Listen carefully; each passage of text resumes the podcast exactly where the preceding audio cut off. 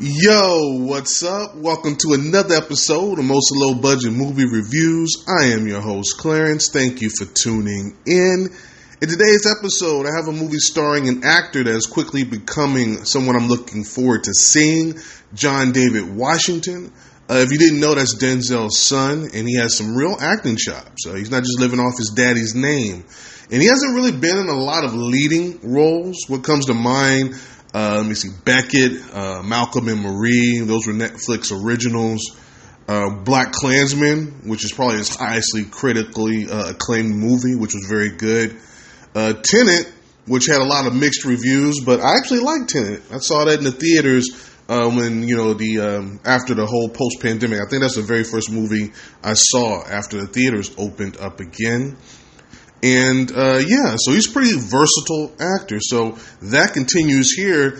He's in this movie called The Creator, which is listed as a sci fi action adventure. So, what is this one about?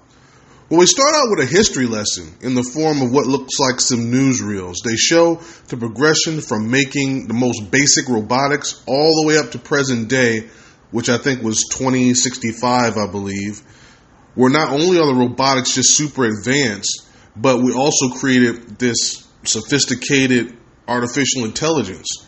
Uh, they literally do everything for us. And they take it a step further, and they've even integrated a human look with people actually being able to donate their likeness. So it's all good and everything's thriving until this event happens. Spoiler free, um, I'm not going to get into it, but let's just say Think 9 11, but on a much larger scale. Now I'm going to be even more vague than that. Uh, let's say our relationship in the States, uh, United States, changes with AI and we vow to solve this uh, situation for everyone. Even if that doesn't apply to everyone around the world. Again, being very vague here. So skipping a huge chunk of stuff because again I can't uh, get into any of that. Time passes and we pick up with uh, Joshua, which is Washington's character.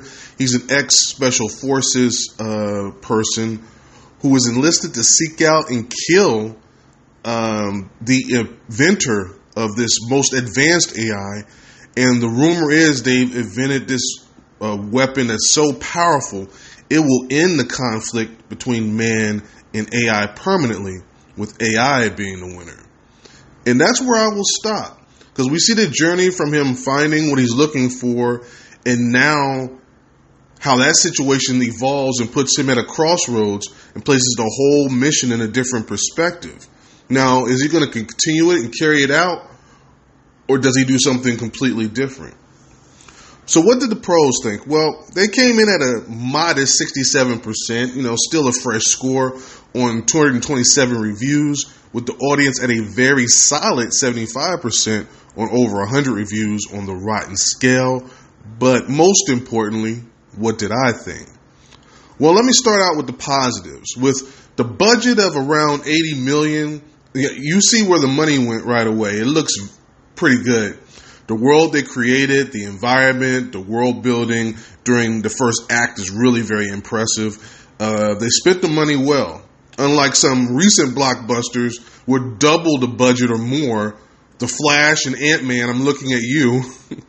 um, I mean, this just shows you you don't need 150, 200 million dollars to make something that's visually stunning if you do it in an original way.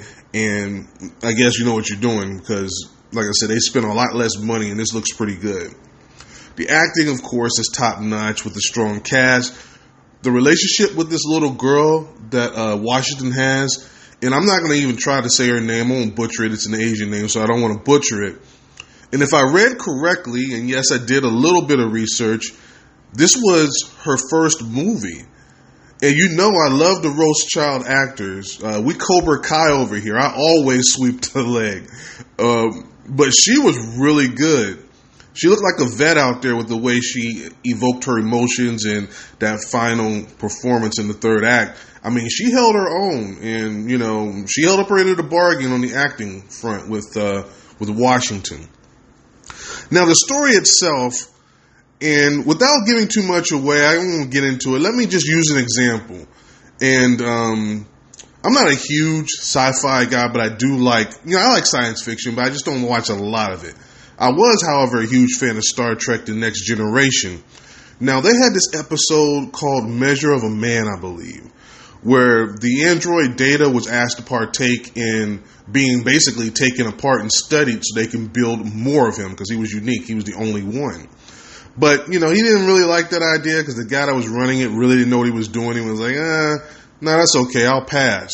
So then them asking him becomes an order. So as long as he's serving for Starfleet, they're ordering him to do stuff. So he says, you know what? I'll just go ahead and resign my commission then. I don't want no parts of this. So, okay. So now the order puts into question if he's just property and he doesn't have any rights or any say in what happens to him, if he's the property of Starfleet. Now, it was a very good episode. I won't you know, go further with that, but it does ask some great questions mm-hmm. about where we're heading, you know, today. Creating something so advanced that it can even evoke emotions and make its own decisions and even care about its own well-being. Now, just because it's man-made, does that mean it's not uh, sentient? It doesn't deserve some sort of rights? you know, like I said, that's a great question, and I'm sure if we're alive long enough on this planet, we're going to have to uh, ask and answer that question at some point. Um, and yeah, it's going to be very interesting to see which side people end up lying on. Anyway, the action set pieces are really good. I like the whole ending on Nomad, which is this station, space station situation thing. I'm not going to talk about that and how that played out However, there are some negatives. And let me start with one of my pet peeves. Yes, it's too long. It's like two hours and 15 minutes, and it didn't need to be. Solid two hours would have been fine. If I can sit here and off the top of my head just think about scenes that went on too long or didn't go anywhere, then I know it was too long. So that's the first thing that comes to mind. And while they managed to actually make this feel like a fresh new universe. Like I said, the world building, all that stuff they did at the beginning was really good. But ultimately, this story is just a mixture of a lot of the same old sci-fi tropes and cliches and you know that they get into. Now it is executed well, but the story just lacks a lot of originality.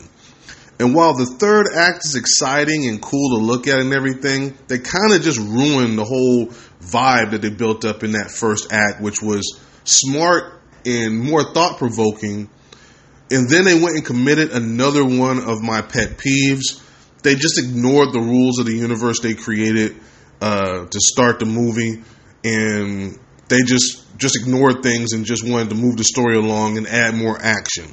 That's the biggest flaw to me. Don't tell me things work a certain way. Don't show me certain things in the universe in this movie and then just abandon it because you want to do something else or it's more convenient for the script and the story writing. Don't be lazy. If you want to go in a different direction, just write it in. You don't have to just ignore it. Just give me a reason. Even if reasons doesn't make much sense or is stupid, give me something. Just don't ignore something that you told me is how it was supposed to work. Just just don't be lazy. But anyway, I don't want to beat this one up too much. Let me bottom line this one for you. Did I enjoy it? Yes, I did. I agree with the audience here, and I'm going to put this one right at a 75% to stay consistent on the rotten scale. The performances, the visuals, uh, that, like I said, that first act where they, you know, these things really shine. Uh, before they kind of derail things a little bit and lean harder into those cliches and explosions. Still good but with a little bit more care with the script and the direction, they really could have had a classic here. Definitely worth a watch. And uh, with these visuals, if you have any interest in sci fi, the big screen is definitely the place to watch this one. So if you can, I suggest you go to the movies to see it, and you won't be disappointed. With that being said, I'm going to close it out right here. If this is your first time, don't make it your last. This has been a Podbean production, mostly low budget movie reviews with Clarence up on all streaming platforms. So definitely go and check me out. And yeah, you know, next month is October, and you guys know, at least my veterans do, how I get down in October.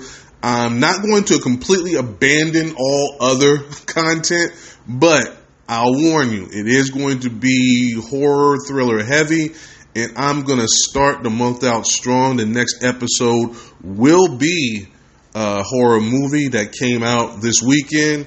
And yeah, I mean, you just want to know what it is, you can just go check out and see what was released. Uh, but yeah, that definitely will be going up for sure. And I hopefully will have it done tomorrow maybe depending on when you listen to this. I don't know why I'm giving you dates because I have no idea when I'm uploading things.